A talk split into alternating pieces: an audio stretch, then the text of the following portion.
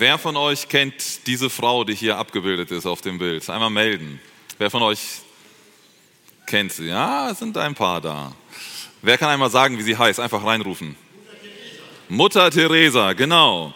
Mutter Teresa, die sogenannte Mutter Teresa, sie stammte gebürtig aus einer wohlhabenden Familie in Albanien. Ähm, das ist erstmal, wo sie herkommt. Aber wer kann mir kurz sagen, wofür diese Frau steht? Nächstenliebe, dienen. Noch Stichworte? Ihr müsst laut reden, ich bin nicht mehr der Allerjüngste.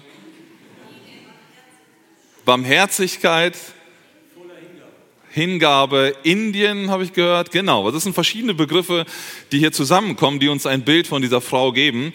Diese Frau ist bekannt geworden für ihren Einsatz, für ihre Hilfe für arme und kranke Menschen in Kalkutta in Indien. Und sie wurde weltweit bekannt dafür, dass sie ihr ganzes Leben als katholische Ordensschwester für andere Menschen investierte.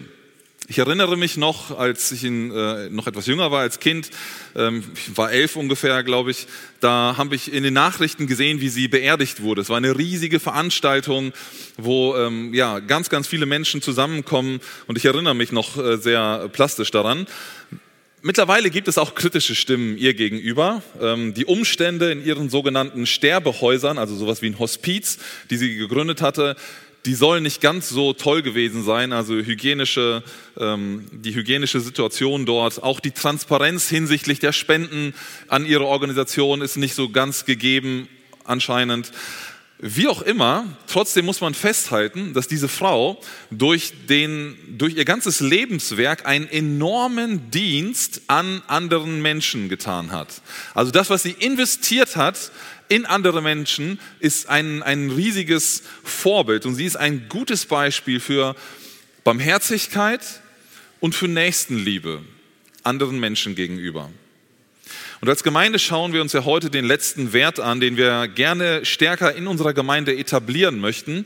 Und es geht um den Wert dienstbereit. Wir haben es gerade sehr eindrücklich gesehen in der Kindergeschichte, im Kinderteil was dienstbereit für Jesus bedeutete. Und wir haben diesen Wert inhaltlich folgendermaßen gefüllt.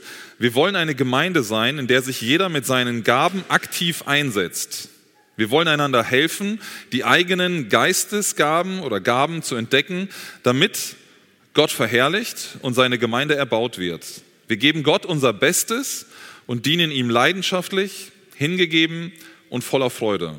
Dabei suchen wir ebenso das Beste für unsere Stadt, indem wir ihr praktisch dienen. Das stellen wir uns so vor als dienstbereit, dass wir als Gemeinde, dass wir als einzelne Personen, ähm, ja, wie man uns beschreiben könnte. Aber wenn ich jetzt bei dem ganzen Thema Dienstbereitschaft sagen würde, in dieser Predigt, Mutter Teresa ist ein super Beispiel gewesen, die ihr ganzes Leben investiert. Lasst uns sein wie Mutter Teresa. Lasst uns ihr nacheifern. Dann wäre das gut, aber es wäre zu kurz gegriffen. Das ist nicht das, was uns motiviert, wenn wir andere Menschen sehen, die viel tun, sondern wir haben ein viel besseres Beispiel, das wir eben im Kinderteil auch schon gesehen haben. Wir wollen uns lieber an Jesus orientieren. Wir wollen Jesus begegnen, von Jesus lernen. Und deshalb habe ich die Predigt heute genannt, Vorbild Jesus, Lektionen über das Dienen. Und was wir, welche Lektionen wir lernen können, das sehen wir heute aus dem Text aus Matthäus 20, die Verse 20 bis 28.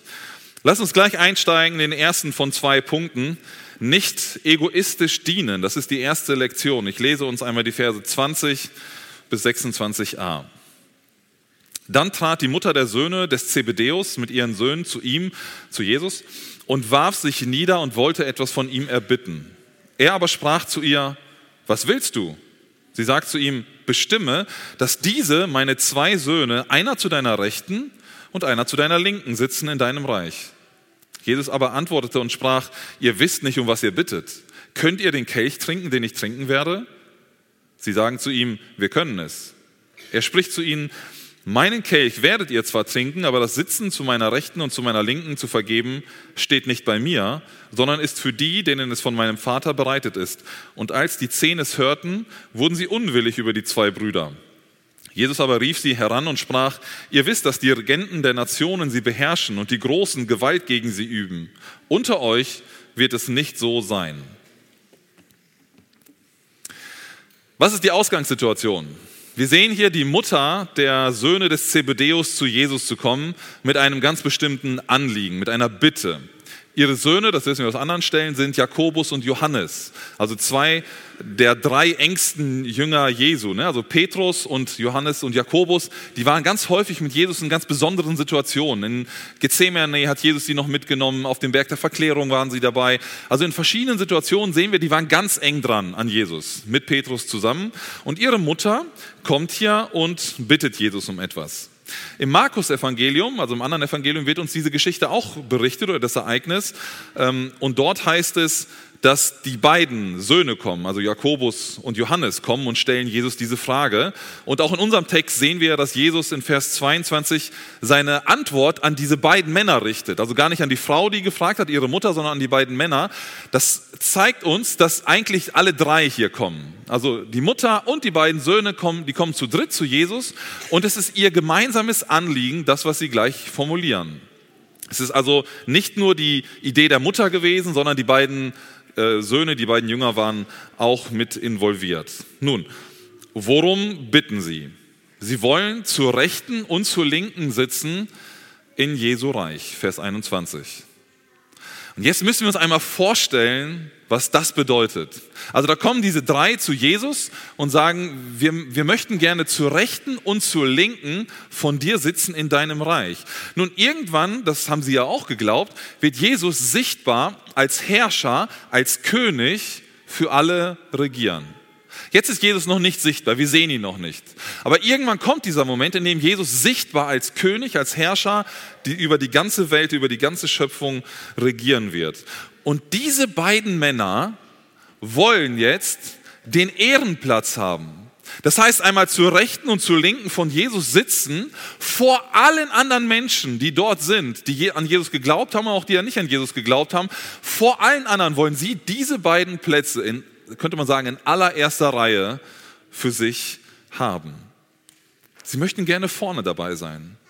Ein Stück weit scheint es so, als wollen sie gesehen werden, als wollen sie wahrgenommen werden für das, was sie schon vorher geleistet haben. Ich meine, immerhin sind sie in dem engsten Zirkel um Jesus. Sie sind mit bei, den, bei der engsten Gruppe, die um Jesus dabei ist.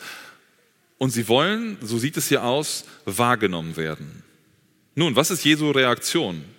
Jesus gibt nicht sofort eine Antwort, ja, darfst du, darfst du nicht, sondern er fragt, könnt ihr den gleichen Kelch trinken, den ich trinken werde. Was meint Jesus mit Kelch trinken? Das ist ja eine bildhafte Sprache, die Jesus hier verwendet.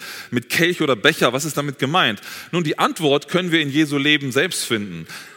Einige Zeit später, als Jesus in Gethsemane ist, also kurz vor seiner Verhaftung und seinem Kreuzestod, betet er zu seinem Vater, ihr kennt vermutlich dieses Gebet, dass Gott den Kelch an ihm vorübergehen lassen soll. Das ist Jesu Gebet.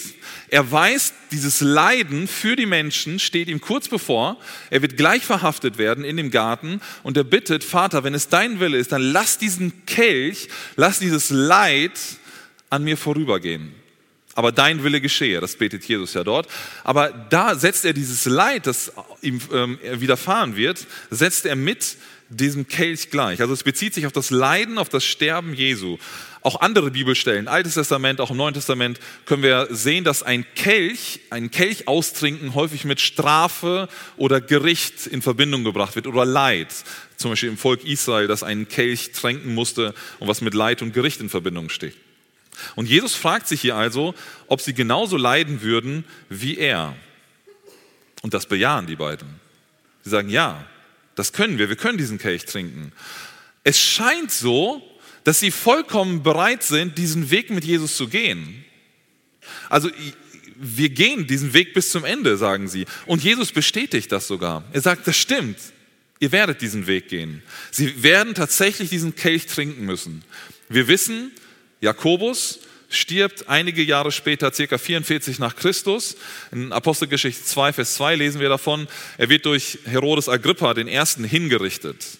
Also er leidet, er stirbt den Märtyrertod wirklich, so wie Jesus es hier vorausgesagt hat und wie Jakobus es auch bejaht hat.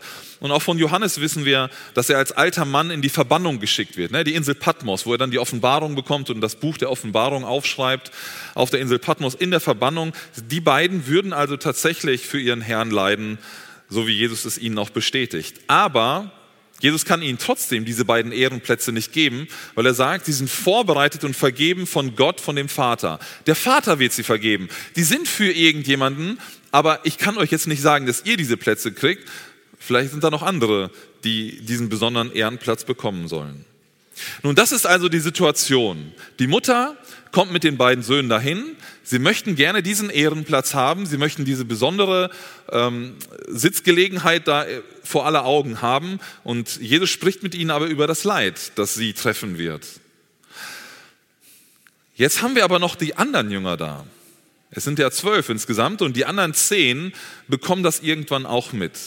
Vielleicht, das ist meine Vermutung, waren sie bei diesem Gespräch zwischen der Mutter und den Jüngern und also den Zebedeus-Söhnen und Jesus nicht dabei. Also die haben vielleicht einen ruhigen Moment abgepasst, wo Jesus alleine war, dann haben sie ihm das Anliegen genannt. Irgendwie, auf jeden Fall kriegen die anderen das mit. So lesen wir es, sie hören es irgendwann. Und in Vers 24 lesen wir dann davon, dass sie unwillig wurden über die zwei Brüder. Ich weiß nicht, wie es dir geht. Ich kann das nachvollziehen. Da bist du mit einer Gruppe unterwegs, ihr seid schon seit einiger Zeit zusammen, ganz eng beieinander, ihr teilt alles. Und dann sind auf einmal zwei, die sagen so hintenrum irgendwie, Jesus, können wir nicht die besten Plätze haben? Können wir nicht noch besser gestellt sein als die anderen zehn? Ich kann das menschlich nachvollziehen. Ich glaube, ich würde ähnlich fühlen wie diese anderen zehn und unwillig werden. Und sie fragen sich, warum wollen die anderen unbedingt an erster Stelle stehen? Warum nicht wir? Warum sollen die den Ehrenplatz kriegen? Was ist denn mit den anderen Jüngern, die da noch dabei sind? Im Prinzip zeigen sie aber durch, das, durch ihre Reaktion, durch dieses Böse werden, das Unwillig werden, dass sie gar nicht groß anders sind als die beiden Zebedeus-Jünger, Söhne. Sie möchten nicht, dass ihnen jemand übergeordnet ist. Sie werden sauer, weil andere sagen, okay, ich möchte den Ehrenplatz haben. Ich möchte an Jesu Seite sitzen. Also wir sehen vom Herz her, von ihrer inneren Einstellung, sind sie eigentlich recht ähnlich wie die beiden Jünger, die zuerst gefragt haben. Und dann kommt Jesus auf Grundlage dieser Situation, der Anfrage, der, dieses Streits, der sich da entzündet, kommt Jesus zu seiner eigentlichen Lektion über das Dienen. Jesus ruft seine Jünger zu sich heran, Vers 25, Vermutlich haben sie auch abseits von ihm gestritten. Also die anderen zehn haben die vielleicht zur Rede gestellt, haben gesagt, Jungs, was soll das eigentlich? Was, was bildet ihr euch ein? Warum seid ihr besser als wir? Und Jesus ruft sie zu sich und er zeigt ihnen auf, was typisch menschlich ist. Er sagt, ihr wisst, dass die Regenten, also die Herrscher der Nationen sie beherrschen und die Großen Gewalt gegen sie, also gegen die Nationen üben. Die Herrscher dieser Welt beherrschen ihre Untergebenen. Nun, das kann man ja auch positiv sehen, dass die Herrscher herrschen, wenn es gute Herrscher sind, oder mindestens neutral sehen. Aber Jesus äh, der ergänzt diese Aussage noch und sagt, die Großen üben Gewalt gegen ihre Untertanen. Das bedeutet nicht immer, dass Gewalt ausgeübt wird, also körperliche Gewalt, sondern dass sie in der Lage sind, jemanden zu etwas zu zwingen. Durch Gewalt, durch Polizei, durch Armee, durch Gesetze, wie auch immer. Sie sind in der Lage, ihr Volk zu lenken und in eine Richtung zu bewegen. Aber es zeigt uns auch, dass die Herrschaft in unserer Welt, in der wir als Menschen leben, davon gekennzeichnet ist, dass man sich über andere erhebt. Wir haben die Großen, wir haben die Herrscher, die Gewalt ausüben und die ähm, herrschen dürfen.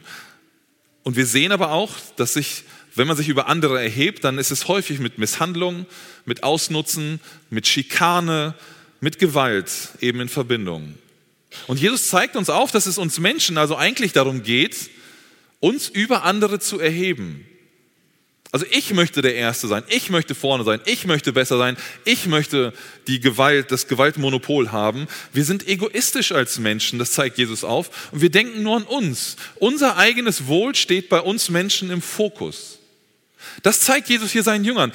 Da ist die Anfrage, da ist die Reaktion von den anderen und Jesus sagt, Leute, guckt mal um euch herum. Das ist typisch menschlich. Wir denken nur an uns. Es kümmert uns nur das, dass es uns gut geht. Und dann fügt Jesus in Vers 26 an, unter euch wird es nicht so sein. Andere Übersetzungen sagen, es soll nicht so sein unter euch. Es gibt diesem, Jesus gibt diesem menschlichen Verhalten, unserem Drängen danach, der Erste sein zu wollen, eine besondere Position zu haben, eine Abfuhr. Als Nachfolger Jesu sollen wir uns ja von der Welt abheben. Ne? Heilig sein bedeutet abgesondert, nicht so sein wie der Rest. Und das sehen wir an vielen Stellen im Neuen Testament, dass wir anders sein sollen als die Welt um uns herum. Wir sollen uns unterscheiden. Und genau das sagt Jesus hier seinen Jüngern. Seid nicht wie die Welt um euch herum. Herrscht nicht egoistisch. Seid nicht so ich fokussiert, nur auf euch bedacht. Als ich diesen Abschnitt las, kam mir etwas in den Sinn, was ich im Sommer über Jude Bellingham gelesen habe. Wer von euch kennt Jude Bellingham? Eher die jüngere Fraktion, ja. Wer ist Jude Bellingham? Wer kann das einmal sagen? Jungs, Kinder hier? Richtig, ein Fußballspieler bei Dortmund gewesen. Danke für die Ergänzung. Genau. Und es geht genau um dieses gewesen. Er ist im Sommer nämlich äh, ist er gewechselt, spielt jetzt beim Real Madrid. Und er wurde aber auch in Dortmund ähm, extrem gefeiert von den Zuschauern, von den Fans, weil er ein wirklich genialer Fußballer ist. Und das setzt er ja auch bei Real Madrid im Moment fort. Also ist ein richtig junger, guter Fußballer, raketenartig gestartet. Nun, ich habe gelesen, nachdem er gewechselt ist, von den Dortmundern, von seinen ehemaligen Dortmundern Mitspielern, dass die gar nicht so traurig sind, dass er weggegangen ist. Obwohl er ein extrem guter Fußballer ist, soll, sollen die anderen Spieler nicht so traurig gewesen sein, dass er geht. Und das hat einen Grund.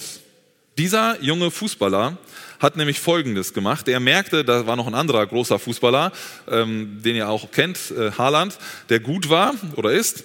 Und ähm, er merkte nach dem Spiel, gehen die, gehen die Fans ja häufig in die Kurve, also zu, den, zu ihren Zuschauern und lassen sich von ihnen feiern. Da wird gejubelt, da wird dann nochmal gesungen und so weiter. Die Spieler werden gefeiert, wenn sie gewonnen haben. Und die Mannschaft geht eigentlich geschlossen dahin. Was hat Jude Bellingham häufig gemacht? Er hat gewartet, bis seine Mannschaft hingegangen ist und er hat im Hintergrund gewartet. Und wenn die weggegangen sind, dann ist er alleine zu den Zuschauern gegangen und hat sich nochmal alleine feiern lassen. Warum? weil er die Sorge hatte, dass er in dem großen Kollektiv von anderen guten Spielern irgendwie untergeht.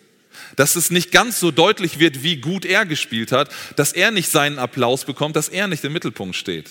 Und deswegen waren viele der anderen Spieler, so las man es in Fußballzeitschriften ähm, von den Dortmundern, dass sie gar nicht so traurig waren, weil er unbedingt auffallen wollte, weil er unbedingt Anerkennung haben wollte, weil er den extra Applaus haben wollte. Und genau das ist das, was Jesus hier bemängelt. Nicht nur bei Jude Bellingham, sondern im Prinzip bei jedem von uns. Dass wir Menschen darauf aus sind, dass wir egoistisch sind, dass wir auf uns selbst fokussiert sind. Und der erste Teil dieser Begebenheit zwischen Jesus und seinen Jüngern ist bereits auch die erste Lektion über das Dienen, auch für uns heute. Wir sind aufgefordert, nicht egoistisch zu herrschen oder generell egoistisch zu leben, nur an uns zu denken. Jesus macht seinen Jüngern hier klar, dass das unter Christen, unter seinen Nachfolgern nicht so sein soll.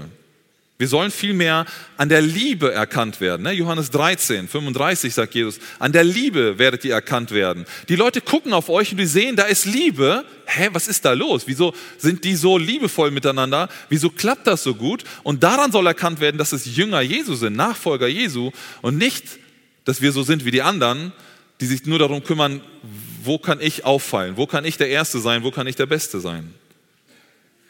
Wenn wir an der Liebe erkannt werden, dann ist das das Gegenteil von dem selbstsüchtigen Herrschen in dieser Welt, das Jesus hier ankreidet. Das wäre das Gegenteil von dem Anliegen der beiden Zebedeus-Söhne. An der Liebe erkannt zu werden, wäre das Gegenteil von der Aufregung der anderen zehn Jünger, die sie hatten. Vielmehr soll uns diese erste Lektion von Jesus, dass wir nicht egoistisch herrschen sollen, in so eine Art Selbstreflexion führen. Jeder von uns muss sich hier prüfen, selbst prüfen. Du brauchst nicht über den Nachbarn nachdenken, sondern über dich selber. Es geht um unser Herz, um mein Herz. Wie möchte ich dienen? Wie möchte ich in der Gemeinde leben? Mit welcher Motivation, Motivation arbeite ich hier in der Gemeinde mit? Was treibt dich an, dass du morgens aufstehst an so einem Samstag wie gestern und sagst, ich gehe jetzt zum Herbstputz? Und helfe hier mit zu putzen. Was treibt dich an an den anderen Tagen in der Woche, um deinen Dienst in der Gemeinde und auch darüber hinaus zu tun, wo du mit Menschen in, in Begegnung kommst? Wisst ihr, lasst mich das mal festhalten. Johannes und Jakobus waren gute Männer. Das waren Männer, die ihr Leben ihr altes Leben aufgegeben hatten, komplett. Die sind aus ihrem Beruf rausgegangen. Die sind aus ihren Familien rausgegangen. Die sind 24-7 mit Jesus unterwegs gewesen. Die wollten mit Jesus ihr ganzes Leben leben. Die waren ganz eng dabei. Die haben Wunder miterlebt. Die haben, wurden selbst gebraucht von Jesus, um Wunder auch zu tun, auch später noch. Sie opferten ihr ganzes Leben für den Dienst für Jesus. Und das ist gut. Das will keiner in Abrede stellen. Das will auch Jesus hier nicht in Abrede stellen. Aber Jesus geht es um das Herz weil sie sich trotzdem abheben wollten von den anderen. Trotz ihres Dienstes oder wegen ihres Dienstes vielleicht. Machst du vielleicht auch gewisse Sachen in der Gemeinde oder in Bezug auf andere Menschen auch in erster Linie, weil du gesehen werden möchtest? Weil du Anerkennung suchst? Weil du die Bestätigung brauchst? Wisst ihr, wir fallen immer wieder in diese menschliche Falle. Das ist unser menschliches Ego, das einfach in uns drinne steckt. Wir möchten gerne gesehen werden. Wir möchten gerne die Anerkennung. Wir möchten gerne die Bestätigung haben. Mir geht es jedenfalls immer wieder so, dass ich in diese Versuchung hineintappe. Und vielleicht ist das auch der Grund, dass wir in der Gemeinde für die weniger spektakulären und weniger offensichtlicheren Aufgaben häufig nur wenig Helfer finden. In der Küche mitarbeiten ist halt anstrengend und wird nicht von vielen gesehen. Den Auf- und Abbau im Espelcamp zu machen, ist halt kräftezehrend und man erscheint auf keiner Bühne im Scheinwerferlicht. Das Putzen unseres Gemeindehauses, das Instandhalten des Hauses, das Arbeiten an der Außenanlage, die erscheinen auch nicht immer sonderlich attraktiv, weil man Zeit und Kraft investieren muss und auch nicht von allen gesehen wird. Aber wisst ihr, es kommt auf unser Herz an. Wenn ich mit der richtigen Einstellung diene, egal was, dann ist das Anbetung. Dann ist das im wahrsten Sinne des Wortes Gottesdienst. Weil ich nicht nur die Toiletten putze oder die Hecke schneide oder das Unkraut draußen zupfe oder irgendeine andere Tätigkeit mache, Anhänger beladen, entladen, Espelcamp aufbauen, was auch immer, dann ist es nicht nur diese alltägliche Arbeit, die ich tue, sondern es ist ein Dienst für Gott, wenn ich mit der richtigen Herzenshaltung daran gehe dann tue ich es für Gott in erster Linie und nicht für die Menschen. Dann geht es nicht mehr egoistisch um mich, sondern es geht um Gott und es geht um meine Nächsten. Und Jesus fordert uns hier auf, nicht äh, anders zu sein als die Welt. Wir sollen nicht egoistisch herrschen. Das hat in der Gemeinde und im Leben Jesu, eines, äh, im Leben eines Nachfolger Jesu keinen Platz. Das ist die erste Lektion, nicht egoistisch herrschen. Lass uns den zweiten Teil angucken, den zweiten Punkt. Ich lese die Verse 26 bis 28 und nochmal den Vers 26 von Anfang des Kontextes wegen. Unter euch wird es nicht so sein, sondern wenn jemand unter euch groß werden will, wird er euer Diener sein. Und wenn jemand unter euch der Erste sein will, wird er euer Sklave sein. So wie der Sohn des Menschen nicht gekommen ist, um bedient zu werden, sondern um zu dienen und sein Leben zu geben als Lösegeld für viele. In diesen drei Versen sehen wir einen gewaltigen Unterschied zu den vorherigen Versen. Jesus zeigt hier auf, wie das Zusammenleben seiner Nachfolger aussehen soll. Also eben hat er von den Regenten, von den Herrschern der Welt gesprochen und jetzt sagt er, so soll es bei euch sein. Und zwar sagt er, wer groß sein will, der muss ein Diener sein.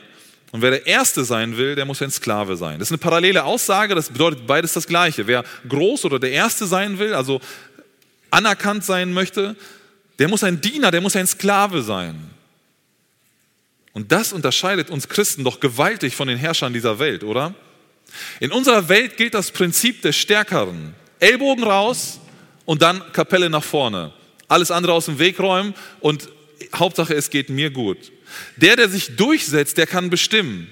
In der Geschichte heißt es, oder in der Geschichtsschreibung heißt es, Sieger schreiben Geschichte. Derjenige, der den Krieg gewonnen hat, der kann auch diktieren, wie es weitergeht. Es war in der Geschichte ganz häufig so, dass die Sieger die Friedensverträge diktiert haben und die anderen mussten sie annehmen. Was blieb ihnen anderes übrig? Sie waren besiegt. Also der Stärkere gewinnt. Aber Jesus dreht den Spieß hier um. Er macht seinen Jüngern hier klar, dass vor Gott andere Dinge zählen. Diener Sklave zu sein, ich weiß nicht, wie es dir geht, aber das ist bei den meisten Menschen nicht natürlich der Wunsch, den man hat für sein Leben, oder? Möchte jemand von euch gerne Sklave sein? Vermutlich nicht. Das ist nicht unser natürliches Natur, unsere Natur als Menschen, die wir haben. Es ist nicht der Zustand, den wir uns aussuchen würden. Aber wisst ihr, bei Jesus geht es nicht um einen Schulabschluss, den wir haben. Bei ihm geht es auch nicht um deinen beruflichen Erfolg oder wie viel Geld du nach Hause bringst oder in die Gemeinde spendest. Gott schaut auf diejenigen, die sich in den selbstlosen Dienst für andere stellen. Und auch hier geht es wieder um das Herz. Also was ist unsere Einstellung, unsere Motivation, die uns nach vorne treibt? Aber wisst ihr, was ich genial finde an diesem Text? Jesus ist nicht hier einfach nur, dass er sagt, Leute, so ist es in der Welt und so soll es bei uns sein und jetzt macht mal. Sondern Jesus knüpft diesen Dienst seiner Jünger an sein eigenes Vorbild.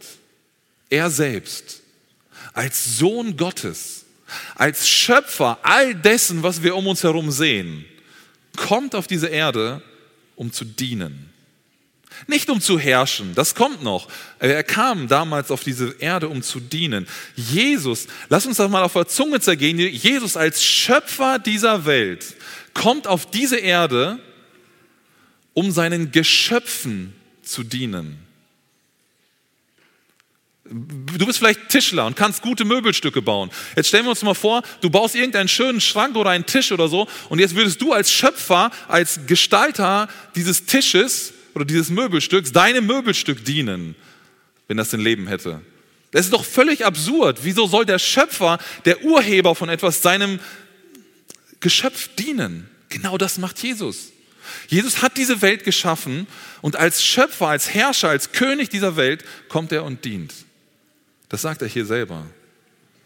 Es ist nicht nur trockene Theorie bei Jesus, sondern es ist ein in die Praxis überführtes Vorbild, das er ergibt. Das sehen wir in Vers 28. Er sagt, so wie der Sohn des Menschen nicht gekommen ist, um bedient zu werden, sondern um zu dienen und sein Leben zu geben als Lösegeld für viele. Jesus knüpft den Dienst seiner Jünger hier an sein eigenes Vorbild.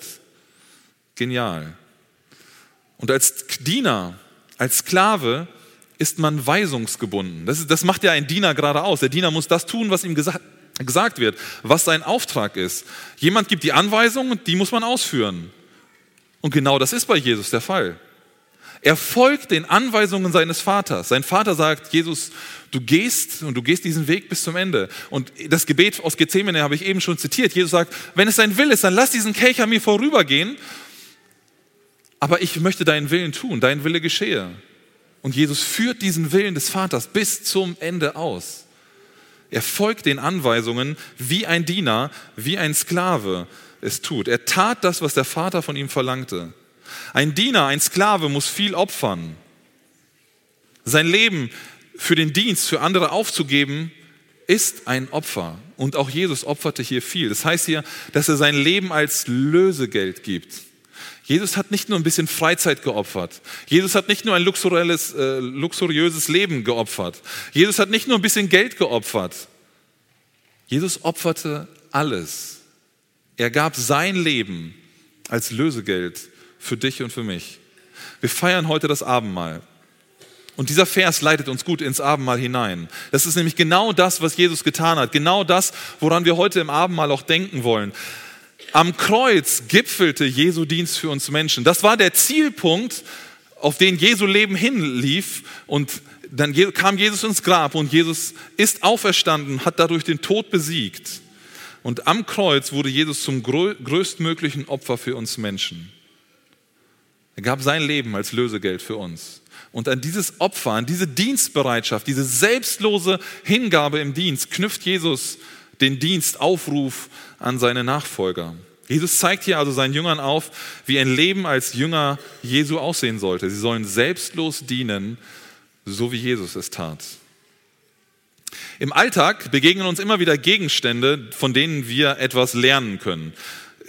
Jeder, fast jeder von uns zu Hause hat vermutlich einen Dosenöffner, mit dem wir Konservendosen öffnen können. Aber wisst ihr, der Dosenöffner selbst der hat nie etwas von dem Inhalt der von ihm geöffneten Konservendose, oder? Die essen wir. Der Dosenöffner ist nur das Werkzeug, um das zu öffnen. Ich gehe mal davon aus, die meisten von uns haben einen Backofen zu Hause. Der Backofen, der backt leckere Sachen für uns. Aber habt ihr schon mal einen Backofen gesehen, der den leckeren Kuchen essen durfte? Nee, natürlich nicht. Der Backofen ist nur das Mittel, um den Kuchen zu backen. Er, er wird gebraucht, sein Dienst wird gebraucht, um den Kuchen für uns fertigzustellen. Wir haben alle einen Kühlschrank zu Hause, oder? Den nutzen wir, um, kühl, äh, um, um äh, Lebensmittel für uns kühl zu halten. Aber der Kühlschrank kann die Lebensmittel, die gute kalte Cola nie selber genießen. Er ist nur dazu da. Sein Dienst wird gebraucht, um das äh, für uns möglich zu machen. Die Waschmaschine säubert unsere Kleidung. Aber sie kann nie selbst die Kleidung tragen und auch nie selbst so gut aussehen in der Kleidung, wie wir es in unserer Kleidung tun. Die, die Waschmaschine ist nur das Gerät, den Dienst der Waschmaschine gebrauchen wir. Und es ist uns allen klar, diese Geräte, wir können noch viele anführen, die haben einen bestimmten Zweck, die sollen uns einen bestimmten Dienst erweisen. Aber ihr Einsatz, der, Back, äh, der wie heißt das, Backofen, Waschmaschine und so weiter, der Einsatz dieser Geräte trägt dazu bei, dass jemand anders es einfacher hat, es besser hat. Es dient zum Wohl des anderen. Und natürlich sind wir keine Küchengeräte, keine Maschinen, aber aus dieser Gegenstandslektion, finde ich, können wir das gut ableiten oder bildhaft lernen, was selbstloser Einsatz für andere bedeutet. Vielleicht bist du der Kühlschrank für irgendjemanden anderen. Vielleicht bist du der Dosenöffner für irgendjemand anderen. Du hast etwas, du kannst einen Dienst ausführen, du kannst etwas tun, was für jemand anderen von Gewinn ist, was jemand anderen nach vorne bringt. Das ist selbstloser Dienst. Man lässt sich gebrauchen, damit es andere besser haben, damit sie vorangebracht werden. Aus diesem zweiten Abschnitt unseres Textes dürfen wir eine weitere Lektion über das Dienen von Jesus lernen. Es geht Jesus um Selbstlosigkeit. Unser Dienst soll selbstlos sein. Und hier können wir von dem größten Vorbild überhaupt lernen. Wisst ihr, dienstbereit zu sein kostet. Auch uns heute. Es kostet Demut, weil wir dienen müssen weil wir uns jemand anderem unterordnen. Es kostet Opfer, es kostet Zeit, es kostet Kraft, es kostet uns viel. Aber es ist das, was Jesus selbst vorgelebt hat. Er ist unser Vorbild. Und deswegen ist es unser Wunsch, dass wir als Gemeinde eine dienstbereite Gemeinde werden. Dass jeder einzelne von uns sich von Jesus herausfordern lässt, um dienstbereit zu sein für andere, uns von Gott gebrauchen zu lassen, um anderen Menschen zu helfen, aber auch einander dienen hier in der Gemeinde. Lasst mich einen ganz kurzen Exkurs machen zum Dienen in der Gemeinde. Bei der Predigt zum Wert gemeinsam, da hat Christian über 1. Korinther 12 gepredigt, wo die Gemeinde als Körper, als Einheit dargestellt wird. Und Paulus greift dieses Bild des Körpers auch an einer anderen Stelle auf, in Römer 12, 4 bis 8. Da lese ich, ich lese uns einmal diese Verse vor. Es ist wie bei unserem Körper. Er bildet ein lebendiges Ganzes, hat aber viele Glieder von denen jedes seine besondere Aufgabe hat. Genauso sind wir alle in Verbindung mit Christus ein einziger Leib und einzeln genommen Glieder voneinander. Wir haben ganz verschiedene Gaben, so wie Gott sie uns in seiner Gnade gegeben hat. Der eine hat die Gabe, als Prophet zu reden. Er soll das in Übereinstimmung mit dem Glauben tun. Ein anderer ist befähigt, praktische Aufgaben zu übernehmen. Er soll diese Gabe einsetzen. Wenn jemand die Gabe des Lehrens hat, soll er lehren. Wenn jemand die Gabe der Seelsorge hat, dann soll er sie ausüben. Wer Bedürftige unterstützt, tue das uneigennützig. Wer Verantwortung übernimmt, oder andere Übersetzungen sagen, wer vorsteht oder wer leitet, muss fleißig sein. Wer sich um Notleidende kümmert, soll es mit fröhlichem Herzen zu tun. Trotz der Gemeinsamkeit, die wir am Leib Jesu haben, also dass wir alle zusammengehören zu einem Leib, sagt Paulus uns in dem Text hier, dass wir ganz verschiedene Aufgaben haben. Also jeder von uns hat eine Aufgabe bekommen von Gott. Paulus spricht hier von verschiedenen Befähigungen, die wir haben. Und die reichen in dieser Aufzählung, die Paulus hier macht, von ähm, praktischer Hilfe bis hin zur Lehre und Leitung in der Gemeinde. Also eine ganz breite äh, Palette an verschiedenen Aufgaben. Und wisst ihr was? Alle diese Aufgaben sind in der Gemeinde vorhanden, die Befähigungen dafür, und sind in der Gemeinde gewollt und notwendig. Er hat uns so unterschiedlich befähigt und begabt und genau das sollen wir einsetzen zur Ehre Gottes in der Gemeinde. Egal was deine Befähigung ist, setze sie mit der richtigen Herzenseinstellung ein. Führe deine Aufgabe, deinen Dienst aus, um Gott zu ehren und nicht um selbst im Mittelpunkt zu stehen. Und gestehe das auch anderen zu ihren Dienst wahrzunehmen. Auch sie tun das nicht, um vor Menschen gut dazustehen, sondern weil sie ihre Bestimmung, ihre Gabe, die sie von Gott bekommen haben, ausleben möchten. Exkurs Ende. Und das alles funktioniert nur, wenn wir dem Vorbild Jesu folgen. Wir müssen es also lernen, uns als Diener des anderen zu sehen. Und das, wie gesagt, das ist nicht einfach. Das ist gegen unsere menschliche Natur. Wir müssen deswegen immer wieder das Evangelium, also Gottes gute Nachricht der Rettung für uns Menschen verstehen. Also immer wieder drüber nachdenken, das Abendmahl uns in Erinnerung rufen. Was hat Jesus eigentlich getan? Jesus kommt als Schöpfer auf diese Erde. Er dient uns Menschen, damit wir ähm, leben können. Damit wir äh, in Beziehung treten können zu Gott. Und wenn wir das verstehen, wenn uns das in Fleisch und Blut übergeht, dass Jesus alles gegeben hat für uns, dann hilft uns das dabei, uns selber für andere zu investieren dann verstehen wir, dass wir nicht durch unsere Kraft das machen müssen, sondern dass Jesus in uns wirkt und dass er uns führen will, dass er uns weiterbringt. Ich möchte dir ja einfach als Anregung mitgeben, bete immer wieder dafür, dass Jesus dir hilft, als Diener bereitzustehen. Ich glaube, das ist die Grundhaltung, die wir brauchen. Immer wieder neu zu bitten, Gott, gebrauche mich als Diener. Lass dieses Denken in mir reifen und immer stärker werden, dass ich ein Diener sein soll und nicht ein Herrscher. Probiere gerne in der Gemeinde verschiedene Dienste aus, um herauszufinden, was liegt dir wirklich. Ist es der praktische Bereich? Ist es ein unterstützender Dienst? Ist es irgendwo vorne zu stehen? Ist es beim Singen? Was auch immer. Probier verschiedene Sachen aus und um herauszufinden, was dir liegt. Und pack auch einfach mal dort an, wo gerade Hilfe notwendig ist. Versteck dich nicht hinter anderen. Wisst ihr, wir sind eine riesige Gemeinde geworden. Wir haben so viele Menschen bei uns in der Gemeinde und es ist so einfach abzutauchen. Wenn man die Gemeindeliste sich durchschaut, dann merken wir, dass wir so viele Leute bei uns haben, die im Prinzip nirgendwo erscheinen. Sie sind mal auch im Gottesdienst da, immer wieder mal auf den Bibelabenden, mal bei irgendeiner Tätigkeit in der Gemeinde. Aber wir haben so viele bei uns, die sich verstecken. Und das ist so schade, wenn wir uns an das erinnern, was Paulus gesagt hat. Wir sollen unsere Befähigung einsetzen, damit der Gemeinde gedient wird, damit wir ein Licht sind als Gemeinde nach außen für andere. Ich möchte dich ermutigen, versteck dich nicht hinter anderen, auch nicht in unserer großen Gemeinde, die wir sind. Weil wenn du untertauchst, dann wirst du deiner Bestimmung als Nachfolger Jesu nicht nachkommen.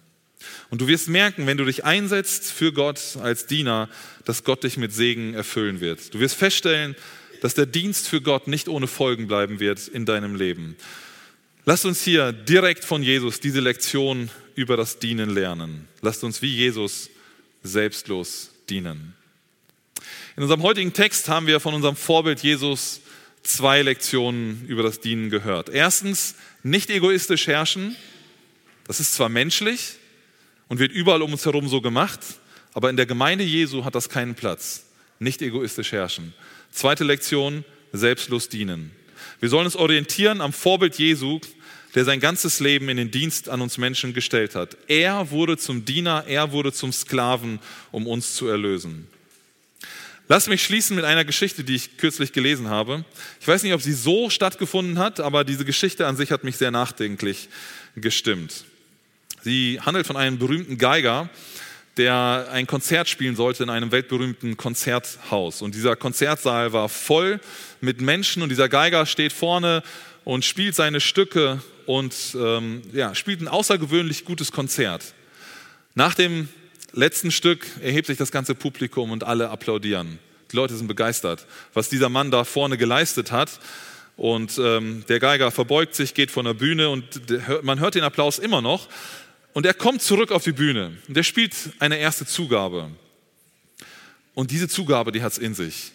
Die übertrumpft nochmal alles, was er vorher gemacht hat. Also noch virtuoser, wie er spielt, noch, noch genialer. Und die Leute, die sind restlos begeistert. Die, die, die sind eben schon von den Sitzen aufgestanden. Die würden am liebsten auf den Stühlen stehen, um ihm zu applaudieren. Die sind so begeistert von dem, was er jetzt noch als Zugabe da ähm, gebracht hat.